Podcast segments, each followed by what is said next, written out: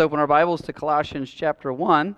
And before I get started, let me just say I have been so thrilled with the way that you, as the congregation, has responded to these messages. I've got a lot of feedback just um, telling me how the Lord is using Colossians to help you put Jesus on the throne. And so that is the goal to put Jesus where he belongs and to keep our eyes fixed on him. And do pray for me as I prepare these messages. I don't want to just suck them out of my thumb. I, I, want them to be messages that God gives and uh, that, that are bathed in prayer and spirit filled. Um, speaking of those sayings, Pastor, I, so in preparation, I, I read commentaries and you know look at uh, eSword and Logos and other other tools, but I'll listen to sermons as well. I'll go online and I'll listen to others having preached through Colossians. I get a lot of good from that. one old Baptist preacher, he started preaching and he turns around to the choir and he goes, Slap your mother, that's a good phrase. Slap your mother. What, what in the world does that mean? I have no idea. Don't slap your mother. I don't think that would honor the Lord. But anyway, um, I do appreciate your, your feedback um, and, and your prayers as we go through the book of Colossians. And I just, my hope and prayer is that Jesus will be lifted up, Jesus will be exalted in this church, in these sermons, uh, in your lives, so that the world will look on. And if we're lifting up Jesus, then we're busy. We're busy serving. We're busy sharing the gospel. We're busy loving each other. And the world will look on and they'll see your good works and they'll glorify your Father which is in heaven. That's the goal. All right? So let's play, pray for each other um, as we go through that we'll learn and grow. Um, also, just a couple things about the teen events coming up. That Teen Activity Friday. Uh, if you're coming, please do sign up um, by tonight because if you're not signed up, uh, I'm not planning to feed you. So uh, I need to know how many are coming for transportation and for food. Look forward to seeing you. Also, summer camp. It's very important, very important that if you're going to summer camp, whether you're a junior or a teen, could you please sign up ASAP? Um, I mentioned this last time, I think, or maybe Sunday. Kobiak is at capacity. Can you believe that? That's awesome. They're at capacity. So every single bunk is taken for every single week. And we reserved 45 slots, 15 junior, 30 teen. So if you want to go, it's first come, first served. But Kobiak would like us to release the slots we're not using so that other churches who are asking can get in. So please sign up, go online, register, see me for more information. All right, all that's out of the way. Um, I'm excited about tonight's message. Um, by way of review, really quick, from last week's message uh, entitled Gospel Impact That Ye Might Walk Worthy. Um, this is just a quick review from last week's message. Um, if we can get that slide up there, that ye might walk worthy. Your review, thank you. Um, so I preached uh, from verses 9 through 14, and it was Paul's prayer for the believers that because of the impact of the gospel, right? I almost entitled that message for the cause of the gospel. Um, he's praying that because of the impact of the gospel, that the impact would continue through that church. That they, having been saved and changed from darkness to light into the kingdom of his dear Son, that they would grow in knowledge of his will. And where do we get that knowledge? We get that from the Word of God. But he prayed that mixed with that knowledge would also be wisdom and spiritual understanding so that they could take the knowledge of God's will from His Word and apply it skillfully to their lives so that they could what? What was the goal?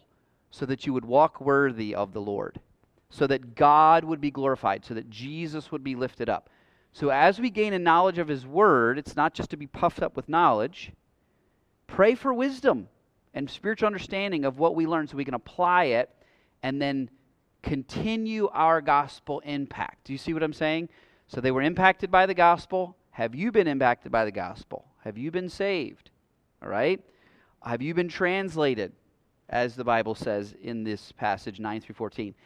And then let's be praying for each other that that gospel impact will continue as we grow in knowledge and wisdom and spiritual understanding, knowing how to serve the Lord best.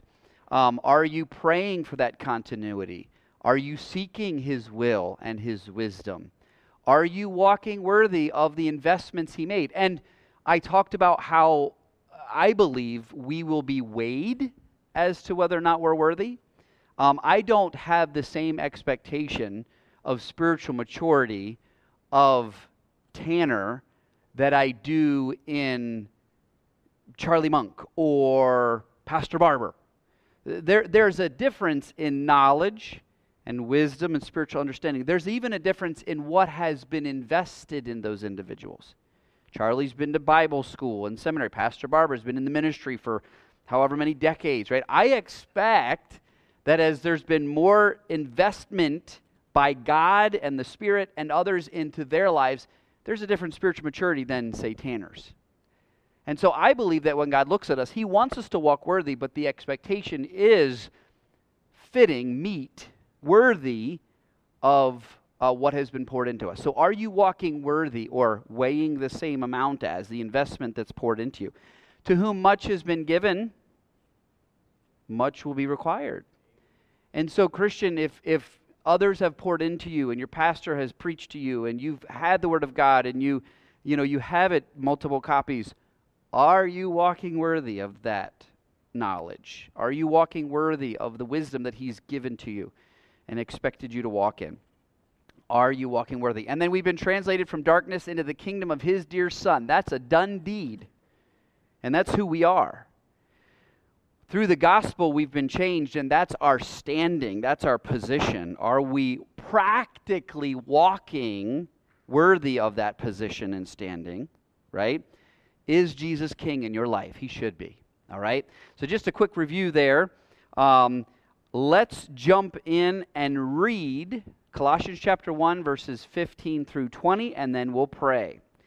Paul continues here, and he says this in verse 15 who, talking about Jesus, his dear Son, in whom we have redemption, verses 13 and 14, who is the image of the invisible God, the firstborn of every creature, for by him were all things created that are in heaven and that are in earth, visible, invisible, whether they be thrones, dominions, principalities, or powers, all things were created by him, talking about Jesus, and for him. Verse 17 and he is before all things, and by him all things consist. And he is the head of the church, uh, excuse me, head of the body, the church, who is the beginning, the firstborn from the dead, that in all things he might have the preeminence. For it pleased the Father that in him should all fullness dwell. And having made peace through his blood, the blood of his cross, by him to reconcile all things unto himself, by him I say, whether they be things in earth or things in heaven. Let's pray. Father, we need you tonight. This is your word. You spoke it, and I believe you have answers for us from your word. Lord, I don't want to misrepresent you. I don't want to say anything that I'm not supposed to say. So, Lord, I pray that I'd be a vessel for your use, empty of myself, filled with the Spirit Lord, open our understanding. Give us knowledge of your will, but, but mix with that knowledge, wisdom, and spiritual understanding. Help us to apply it skillfully in our lives, to lift you up, to engage the world with the gospel, to do your work and walk worthy. And Lord, tonight, help us to lift up Jesus Christ through this passage and what we learn from it. We ask for your help. We ask that you be glorified, and we pray it all in Jesus' name. Amen. All right, well, real quick, let's go back and give a breakdown of the book. Okay, I haven't done this in a week or so, so let's look at a breakdown of the book. And as you recall, you can break it down maybe into four sections or two, depending on who you're asking. Personal, the personal section, we just wrapped that up. So we're transitioning here to the doctrinal section, okay? Um, verses 1, uh, 15 through 223.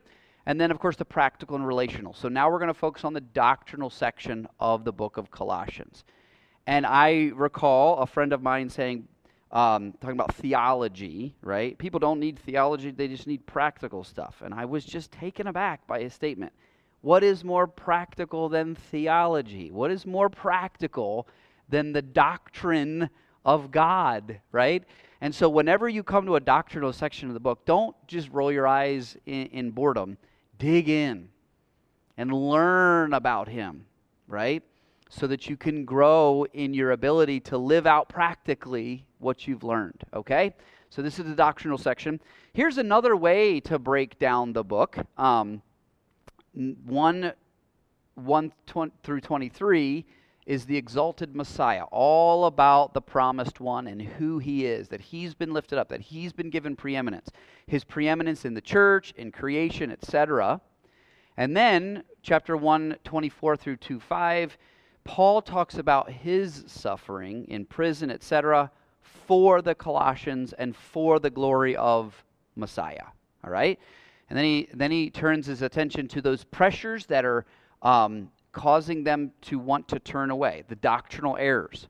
And remember, it was a mixture of Judaism, keeping the law, and this um, Stoicism or Gnosticism, um, asceticism, where all thing, all physical things are evil, so we need to abstain. And if you look at Eastern religions, many of them have this idea of, you know, lay down on a bed of nails and don't eat for long periods of time so that you can become more godlike.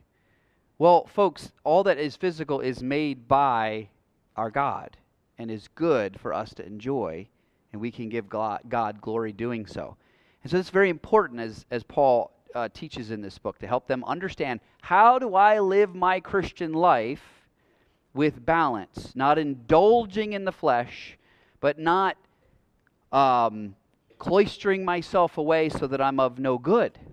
Right? How do I live in balance? Well, doctrine teaches us that. Okay? And then lastly, the resurrection life. What does that look like in the believer's life? Okay? All right. Let's dive into our um, our uh, section here. Now, it's interesting that this section, verses 15 through 20, many scholars believe is actually a song. So they believe that Paul takes this, uh, this song and places it in his letter. So I've entitled this message The Gospel Song. All right? We had the gospel produce, we had the gospel ministry, we had the gospel impact, and now we have the gospel song, and it's all about Christ preeminent. And it's a song that they believe was sung by the early church, right? And remember, I said it's fitting that we're transitioning to the doctrinal section because this song is full of doctrine. Songs should be doctrinal. And I love the fact that our hymnal is full of songs that just take Scripture and pack it in. I mean, the songs we just sang about our redemption, about heaven, it's teaching something, right? Now, I'm not against no, I'm not even going to preach about music. Go back and listen to Pastor Barber's message a couple weeks ago or last week on music. Christ should be preeminent in your music. Um, but music is so important, and it really should teach something. And by the way, it's not music is not only doctrinal, but it's also practical. Um, this section is practical because uh, your your your life is a song. People are listening to the song you're singing. And the question is uh, Is my song teaching that which is correct about Jesus Christ? Is it doctrinally sound? Um, what kind of song are you singing? So I can say one thing, but if they look at the song of my life and it teaches something very different, I have a problem there. All right? So it's doctrinal, it's practical, and again, they believe that it was sung by the early church, um, and Paul uses it. It may have been familiar to these Colossian believers, and he uses it to teach about who Jesus was. Remember, the error that they were getting sucked into taught the wrong thing about Jesus. All that, that is physical was evil, they said. So you need to abstain, right? And they believe that there's no way that a, a righteous God who is spirit could create the physical world. So there was an emanation of him, and many emanations later, so far removed from God, this evil emanation was then able to create an evil world. And what does that mean about Jesus, right? Who is Jesus? Is he God? Is he an emanation of God? Well, they were getting into some weird doctrine and error about Christ, and so he uses this song to teach about who Christ is. All right, so let's jump into our outline. Verse 15 through 17 Let's look at this phrase here. He says, Who, Jesus, is the image of God. Now, if you go back to verses 13 and 14, he, he's talking about Jesus. And if that's not clear, it says, Who hath delivered us from the power of darkness and hath translated us into the kingdom of his dear Son. Okay, so this is Jesus he's talking about, in whom, the Son, we have redemption through his blood. Now that's obvious that we're talking about Jesus here, all right? Even the forgiveness of sins. And then verse 15, who? Okay? It's talking about Jesus here, who is the image of the invisible God, the firstborn of every creature. All right, I'm going to jump around just a little bit here. We're going to focus on that phrase, who is the image of the invisible God. Some would take the phrase, the firstborn of every creature, and say, aha, see? He's a creature. He was created. Therefore, he couldn't be God. Well, that's not what that means. As a matter of fact, the word firstborn doesn't necessarily have to mean first in uh, chronology, first in time all right? It can have the idea of preferred or first in blessing or in uh, like being a royal line. He's, he's preferred, he is the preeminent one. And how do we know that that's not the case, that Jesus is not just the first of all the created things? Well, context, okay? I learned a little phrase in Greek, speaking about phrases, right? Not as fun as suck it out of your thumb, but a little phrase I learned in Bible college. They said it over and over and over again. You probably already know where I'm going with this, Pastor. Context is what? King. Context is king. You can't take a little phrase or verse and pull it out of its context and build this whole doctrinal castle on it, okay? You need to look at the context. And when you look at the context of Colossians, it's clear as day that Jesus is the creator and he is God in the flesh. We'll get there, all right?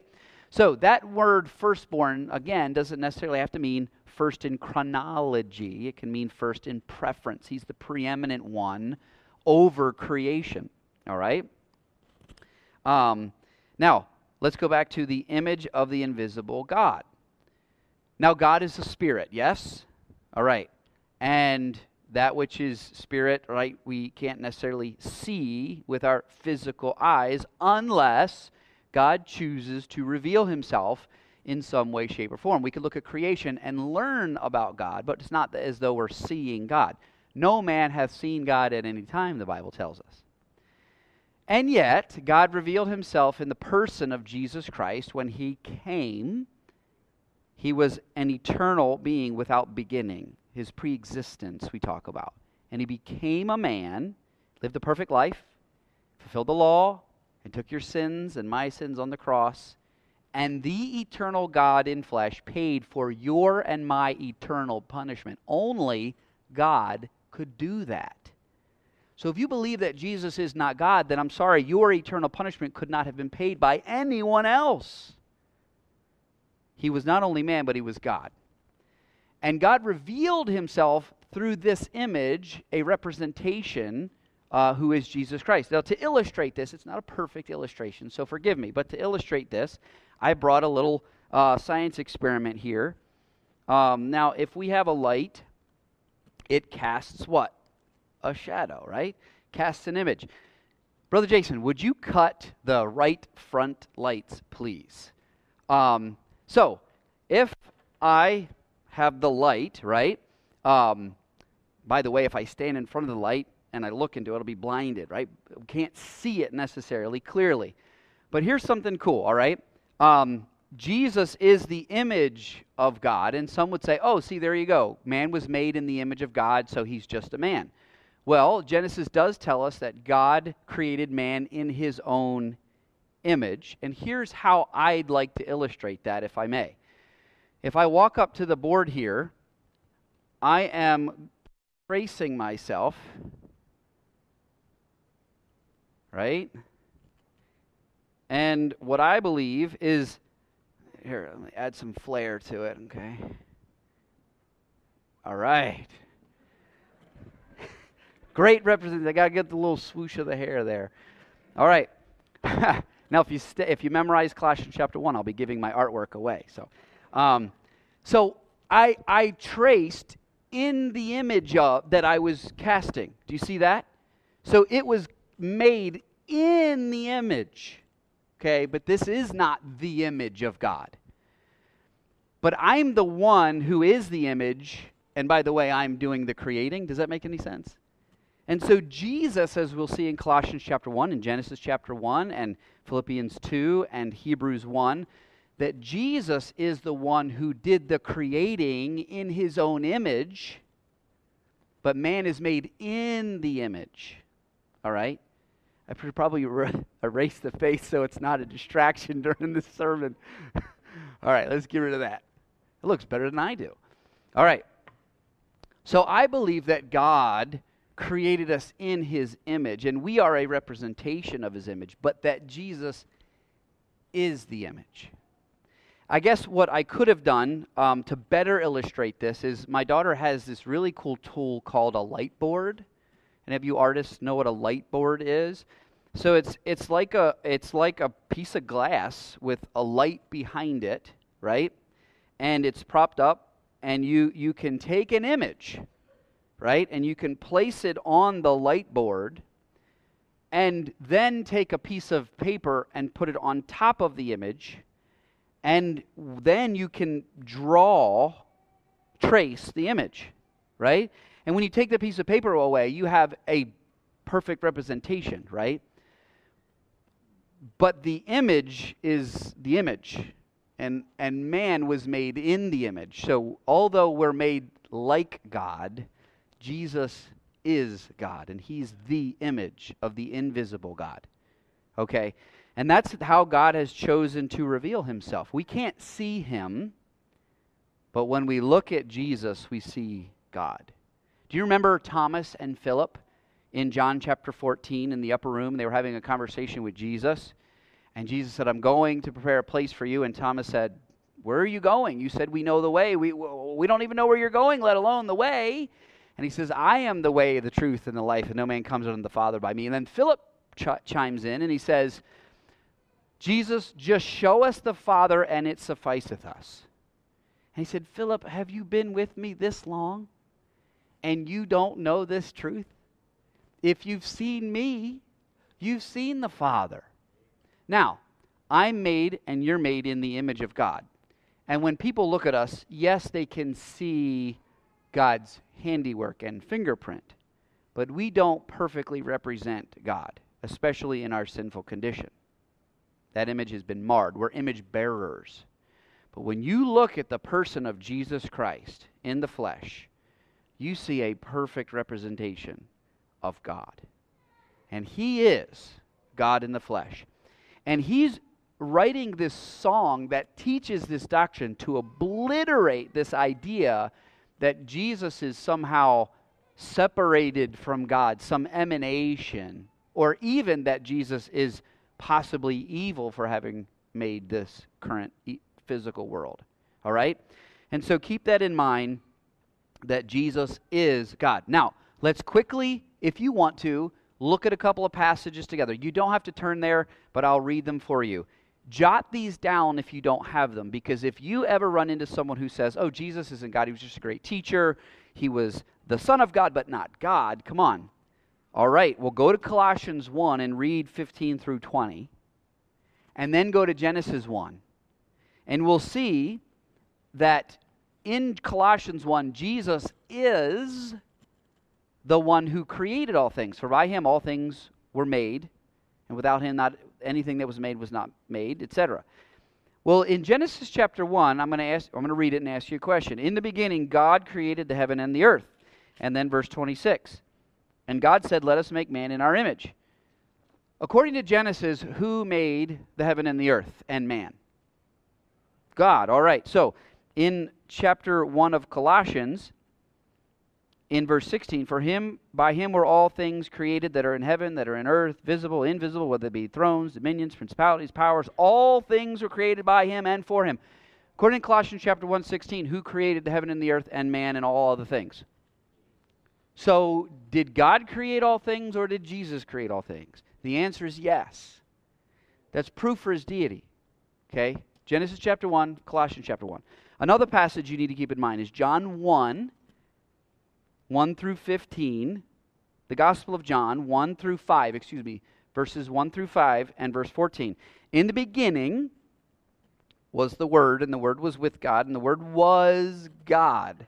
The same was in the beginning with God. All things were made by Him.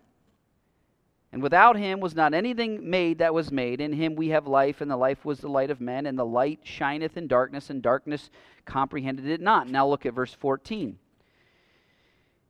And the Word, just in case you're confused about who the Word was, he clarifies. And the Word was made flesh. Who was made flesh? Well, Jesus was. And dwelt among us, and we beheld his glory, the glory as of the only begotten of the Father. So if you're confused about that, who's it talking about? Pretty clear. It's Jesus, full of grace and truth. John chapter 1, verses 1 through 5 and 14 tell us that the Word created everything that is, and the Word was with God, and the Word was God. Proof for the deity of Jesus Christ. All right, let's look at Hebrews chapter 1. I'm not going to read the whole chapter, but the whole chapter, okay, talks about being made so much better than the angels, um, his majesty on high. Let's see, he goes on and he says, verse 8, but unto the Son, okay, S O N, who's he talking about? Jesus. He, he hath said, um, he saith, Thy throne, O God, is forever and ever. A scepter of righteousness is the scepter of thy kingdom. Thou hast loved righteousness, etc. Um, and thou, Lord, verse 10, in the beginning hast laid the foundation of the earth, and the heavens are the works of thine hands. Who's he talking about? He's talking about Jesus, the Creator. And he calls him God in this passage. All right? And then let's look at Philippians chapter 2. Philippians chapter 2 and verses 5 through 11. He says this for your fellowship in the gospel from the day from this from the first day until now being confident of this very thing which he hath begun a good work in you will perform it unto the day of jesus christ even it is meet for me to think this of you all because i have you in my heart. Um, i think i'm looking at the wrong passage here. Chapter 2 chapter 2 sorry. Um, verse 6 okay Verse 5 Let this mind be in you, which was also in Christ Jesus, who, being in the form of God, thought it not robbery to be equal with God, but made himself of no reputation, took upon him the form of a servant, was made in the likeness of men. So he thought it not robbery to be what? Equal with God? Can any of the angels say that? No. As a matter of fact, one tried, and what happened to him? Boop! He got kicked out of heaven. But Jesus said, Oh, it's not robbery to be equal with God. Well, but I'll make myself a man, become obedient unto death, and, and humble myself, even death of the cross. Jesus is God in the flesh. Don't let anybody confuse you about that. So, Colossians chapter 1, he is the image of God, the invisible God. We can't see God, but he revealed himself in the person of Jesus Christ. He took on flesh for us. And the fact that God became man, the incarnation, you read all about that in the book of First John, in the beginning. Um, the beginning is when God became flesh and dwelt among us, and we beheld his glory. Um, that's the Gospel of John and First John. They touched, they felt, they heard, they were with him, they ate with him, and they declared unto their readers that this is God, come in the flesh. And because he is God, he could pay your eternal punishment. But because he's man, he could shed blood for your atonement. It had to be that way. And Paul is saying, hey, look at the gospel. And Christ redeemed you through his blood on the cross. We'll see that in verse 20. And it was impossible without God becoming flesh. Don't let anybody kid you. Jesus is God. He is the image. I'm made in his image, but he is the image of the invisible God. He's the firstborn among every creature. Well, we looked at that already. It's not that he was created and he was the first and then all other things. No, no, no. He is first among all of creation. He is the uh, preferred one, the preeminent one. Any principality, any power, any throne whether they're spiritual thrones and dominions or powers, or physical, political, earthly thrones and dominions and powers, who is preeminent over them all? Jesus Christ. I hope that is an encouragement to you in a politically weird time. Okay? Paul lived in a very politically weird time or uh, difficult time, antagonistic time, as we are seeing ever increasingly. But I hope you're encouraged by the fact that Jesus is over them all. He sets up kings and he takes them down. He's in control. So just trust him. What I'm trying to drive home is don't lose sight of who Jesus is amidst this crazy world. When the storm was raging and the apostles saw Jesus, Peter said, Bid me come out onto the water.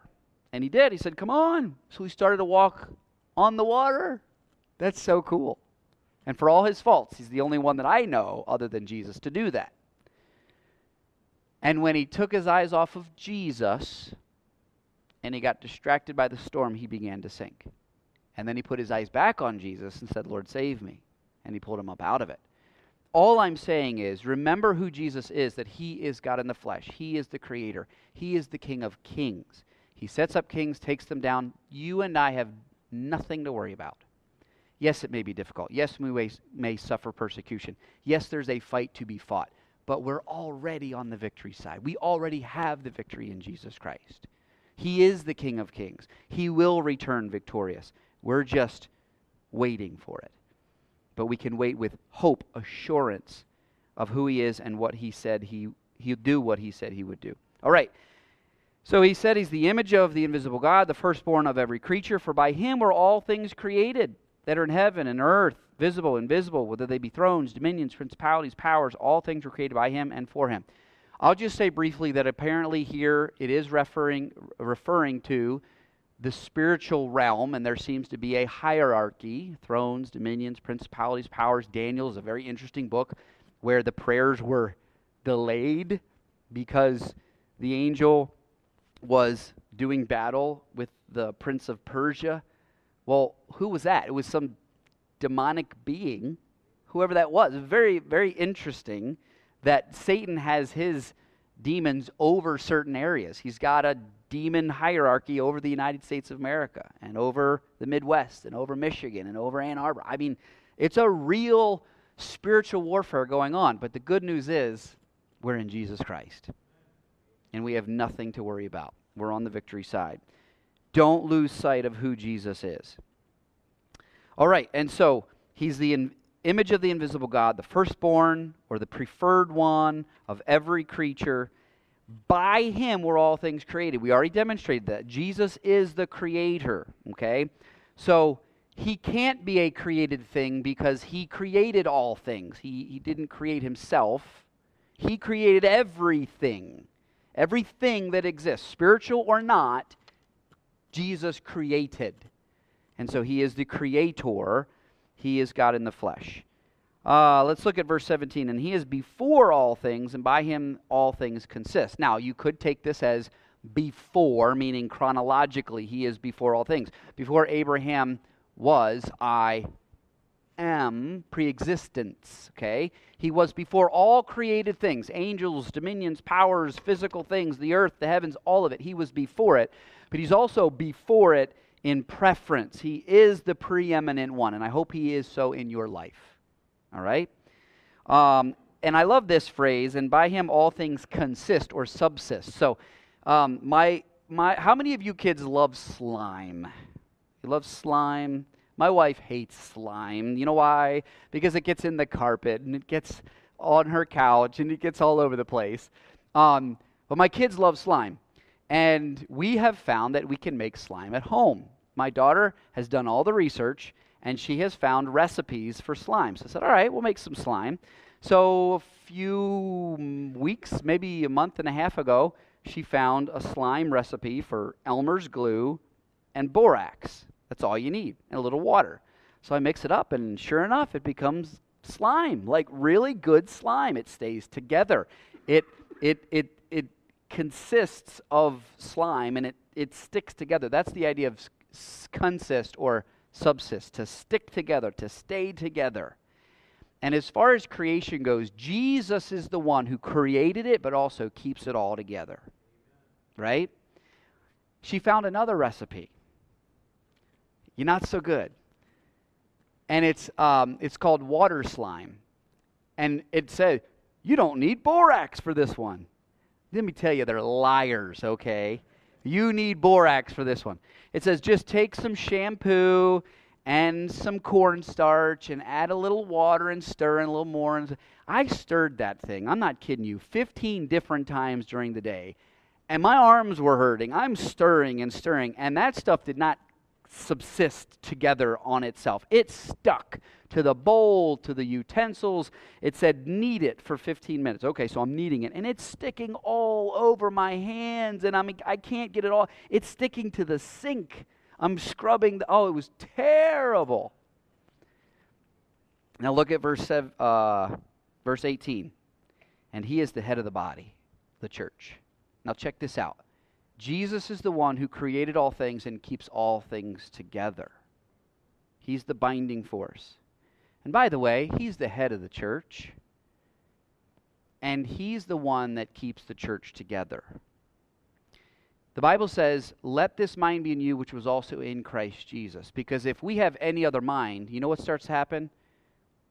Our, our unity starts to break up and we start to stick to all the things that the world has to offer. We start to cling to the world. And we, we, we just are a mess. And the world looks at the church when Jesus is not the head. He says, Those people are falling apart. They're clinging, they're grasping. They want me to be a part of it. No, thank you. They're fighting. It's a mess. But when Jesus is involved, he's the binding agent. You need that borax to bind it together. Without the borax, it was just a mess. When I added the borax, that's just it just came together. And it's that was like 2 months ago. It's still good. It's still good slime. When Jesus is in our midst and he's the head and he permeates, everything comes together. And we're not clinging to the world and breaking apart and making a mess and just I threw it away. I Was, this is a waste. I threw it away. It was good for nothing. But that slime that, that's consistent, that, that subsists to itself, I still have today. We still play with it. When we make anyone else or anything else head of a church, it's no longer a church. That wasn't slime. That was a mess. That was gunk, right? Ukraine should be dropping that on Russian tanks because it'll just it'll it'll ruin the tank. I'm telling you, it's nasty. It's a great weapon, but uh, Totally unnecessary. All right. When Jesus is the head, when he is permeated, oh, it's good. It's there's unity. He brings us together. Just like he holds creation together, he holds our church together. And it is so sad when I see churches split and people leave um, that are bitter and vindictive. And I have to ask the question who's the head in that situation? Is it themselves and their own agenda? their own priorities, their own ego. It certainly isn't Jesus Christ. Because when Jesus is the head, all things work together for good to them that love God, to them that are called according to his purpose. He works that purpose through the church, he brings it all together. He's the binding agent, he's the head of the church. And he calls the church the body. It's interesting.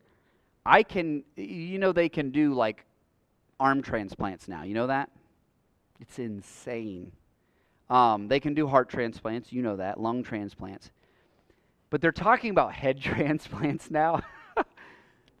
but you're not the same person. I'm sorry. Like if you get a head transplant, like, like you're just you're you're dead. This is something different. You can you can change the heart, the lungs, the, the toe, whatever, um, but you can't change the head. And when you change the head, the church is not the church of the living God anymore. You have to keep Jesus as the head. And he's the one that binds it all together, that makes it all work together. The question is individually, is Jesus your head? Is he the binding agent of your life, keeping you together? Or are you clinging to everything the world has and you're falling apart at the seams? Put Jesus back in the center, put Jesus back as the head. Have the mind of Christ individually, and then corporately, if Jesus is the head, it all work. We'll be a strong church that gets the work done. All right, he's the head of the body, the church. By him, all things consist in creation as well as in the church. Let this mind be in you, which is also in Christ Jesus. Let's look at verse 20. Oh, well, let me read through. And he is the head of the body, of the church, who is the beginning, the beginning of creation, the beginning of your faith, the beginning of the gospel, the firstborn from the dead. No, he's not the only person to ever ha- have been raised from the dead, right? We have Old Testament examples, we have New Testament examples, but he is the first to be raised, never to die again. And when he arose, death hath no more dominion over him. And if we're in Christ, we have the same resurrection. We have the same life. Isn't that wonderful? So keep your eyes on Jesus. Uh, the firstborn from the dead, that in all things he might have the preeminence. He is supposed to be lifted up in creation, in the church. It pleased the Father, verse 19, that in him should all fullness dwell. I wish I could go down this rabbit hole. The fullness of God, the fullness of God dwells in Jesus he robed himself in flesh so that he could dwell among us because otherwise we'd be dead. Right? Um, do you remember how God revealed himself to Moses? He showed him his hinder parts in the cleft of the rock. Like, that's really shielding himself, isn't it? If you read the book of Exodus, they come out of Egypt and then they build the temple. And at the end of the book of Exodus, the, the Shekinah glory comes down onto the temple. And what does it say? Moses could not enter in for the glory of the Lord. You can't approach unto God, but God revealed himself in Jesus to bridge the gap, to change us, to rend the, the, the veil of the temple, to open the access. Jesus did that. Glory. Hallelujah, right? Jesus is the image of God. He is creator. He is sustainer. By him all things consist. Um, and it pleased the Father that in him should all dwell in fullness dwell. Do you remember on the Mount of Transfiguration, Peter, James, and John were up there, and Moses and Elijah appear, and he was revealed in all his glory. Whew. I shall be like him, for I shall see him as he is one day. I'm looking forward to that day and in Jesus is all the fullness of God. And by the way, Christian, he, he is everything that you need. There, there's no emptiness in Jesus Christ, there's nothing lacking in Jesus. Stop clinging to the world for the things you think you need and listening to the lies of the devil. Stop believing the lie about who Jesus is. Oh, Jesus can't fulfill your needs. Jesus isn't really interested in you. He's not really able to help you overcome this addiction or this temptation. No, because in God all the fullness of God dwells, and He's everything you need. He is all and in all. He is the preeminent one. Keep your eyes on Jesus Christ.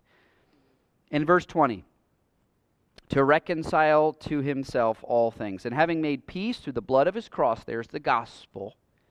He full circle. He starts with the gospel he, he comes back to the gospel here. And this is what Jesus did. He made peace through the blood of his cross. I was the enemy of God. I broke his law. And God had every right to punish me for in eternity in hell. But Jesus reconciled me. He made peace through the blood of his cross. He's the mediator. By him to reconcile all things unto himself. By him I say, whether they be things in earth or things in heaven. That's what the gospel does. And it's interesting. He talks about things in earth and things in heaven. And I studied that. And I thought, is he talking about angels? Well, angels can't be reconciled. We sing a, a story that the angels cannot sing.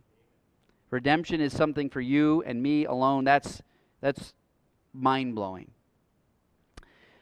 But heaven and earth and even the angels are affected by the curse of Adam's sin because it touched every part of the universe.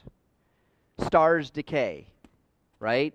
Angels have to deal with the sin of mankind. They're battling as a result of the devil's fall and the sin of mankind, etc. But one day, Jesus is going to change all that. And the curse of sin is going to be gone. And for all of eternity, mankind, angels, and God will be together in harmony, ever praising the Holy, Holy, Holy One, the God of heaven. He's going to reconcile all things to himself. And he did that through the blood of his cross. Folks, I hope that you're, you're, you're gripped by what you have in Jesus Christ. So get your eyes back on him, put him at the head. Paul's prayer was that they be filled with all knowledge and wisdom and spiritual understanding so that they could walk worthy. It was all for the glory of Jesus. And when we put Christ at the center, Christ as the head, all things consist. They all stick together, they all work like they should. And we give him glory. We're walking worthy. And uh, if we're giving him glory, we're exalting him. It's not about me, it's about him. We find our true fulfillment. See, the devil says, You'll never be happy. Go chase all the things that you want. And we find that they are empty, they're vain. But when we, we stop that vain pursuit and we say, Nope, Jesus is the reason I exist, I'm going to put him at the center, I'm going to put him on the throne, then we're satisfied. Because in him all the fullness of God dwells. And having made peace through the blood of his cross, by him to reconcile all things unto himself, by him I say, whether they be in th- things in earth, things in the heaven. Thank God for the reconciliation through the blood of his cross. Have you trusted in the resurrected Savior for your reconciliation? Let's apply this. So, who is Jesus? What did we learn from this song about Jesus Christ? Number one, he is God in the flesh. He is creator and sustainer. He made all things. Guys, he's got everything under control. And he sustains this universe. He keeps it all together. He's the binding agent. And by the way, Christian, let's make sure we apply that in this church. Let's keep Jesus at the head. If there's a, a difficulty, a dispute, a hurt, just take Jesus and put him at the throne on the throne and in the center of that relationship, and you watch the reconciliation that will happen. Keep him at the head. Make it all for his glory. He's the creator, the sustainer, he's the head of the church. He deserves our song of praise. That's what this was. This was a song that gave rightful praise to the God in the God in the flesh, the creator, the sustainer, and the head of the church. And I hope that our song communicates that. That it teaches who Jesus really is. That when people look at the song of our lives, it's consistent with the message that we hopefully preach. They say those, those Christians' lives are different. They got a hope, they got a strength, they got a love for each other that I've never seen before. And you say, oh, it's just because of Jesus. Jesus is the binding agent, Jesus is the head, Jesus is the reason for my existence. So, what song are you singing? What does your life look like? It's amazing to look at people and see how even the way they dress and act matches the music they listen to. Isn't that amazing? I can tell that guy listen not that guy, but just in the world, not pointing anybody out. That guy listens to punk rock. That guy listens to country and western. That guy listens to rap. I know what they listen to. I know the song because their life tells it. And the world should look at us and say, they sing the song of praise to Jesus. Our life should show that should be the song of our life. Just as this song taught the right doctrine about Jesus and gave him his rightful praise, are you bearing his image clearly? Or, or are you distorted just a little bit? Right? Let's, let's be an image bearer and sing the song of praise for who Jesus is. Are you giving him the preeminence in your life, in the church, and everywhere else? He deserves it. And are you reconciling? Because that's what Jesus did, and that's what we should do. Are you reconciling or are you rifting? Folks, let it never be said of any believer that I was the reason that this person left fellowship with Jesus Christ. Or, or I am the reason why this church split. That's not what Jesus came to do. He came to reconcile all things in himself, to make peace through the blood of his cross. We need to lift up Jesus Christ and let our song preach him preeminent. Let's pray. Father, I pray that our life, like this song, would be a song that the world hears and is just drawn in through the beauty of it and the truth of it, that Jesus would have his rightful place in our lives, in the church, and everywhere else. Lord Jesus, have the preeminence. We ask this in Jesus' name. Amen.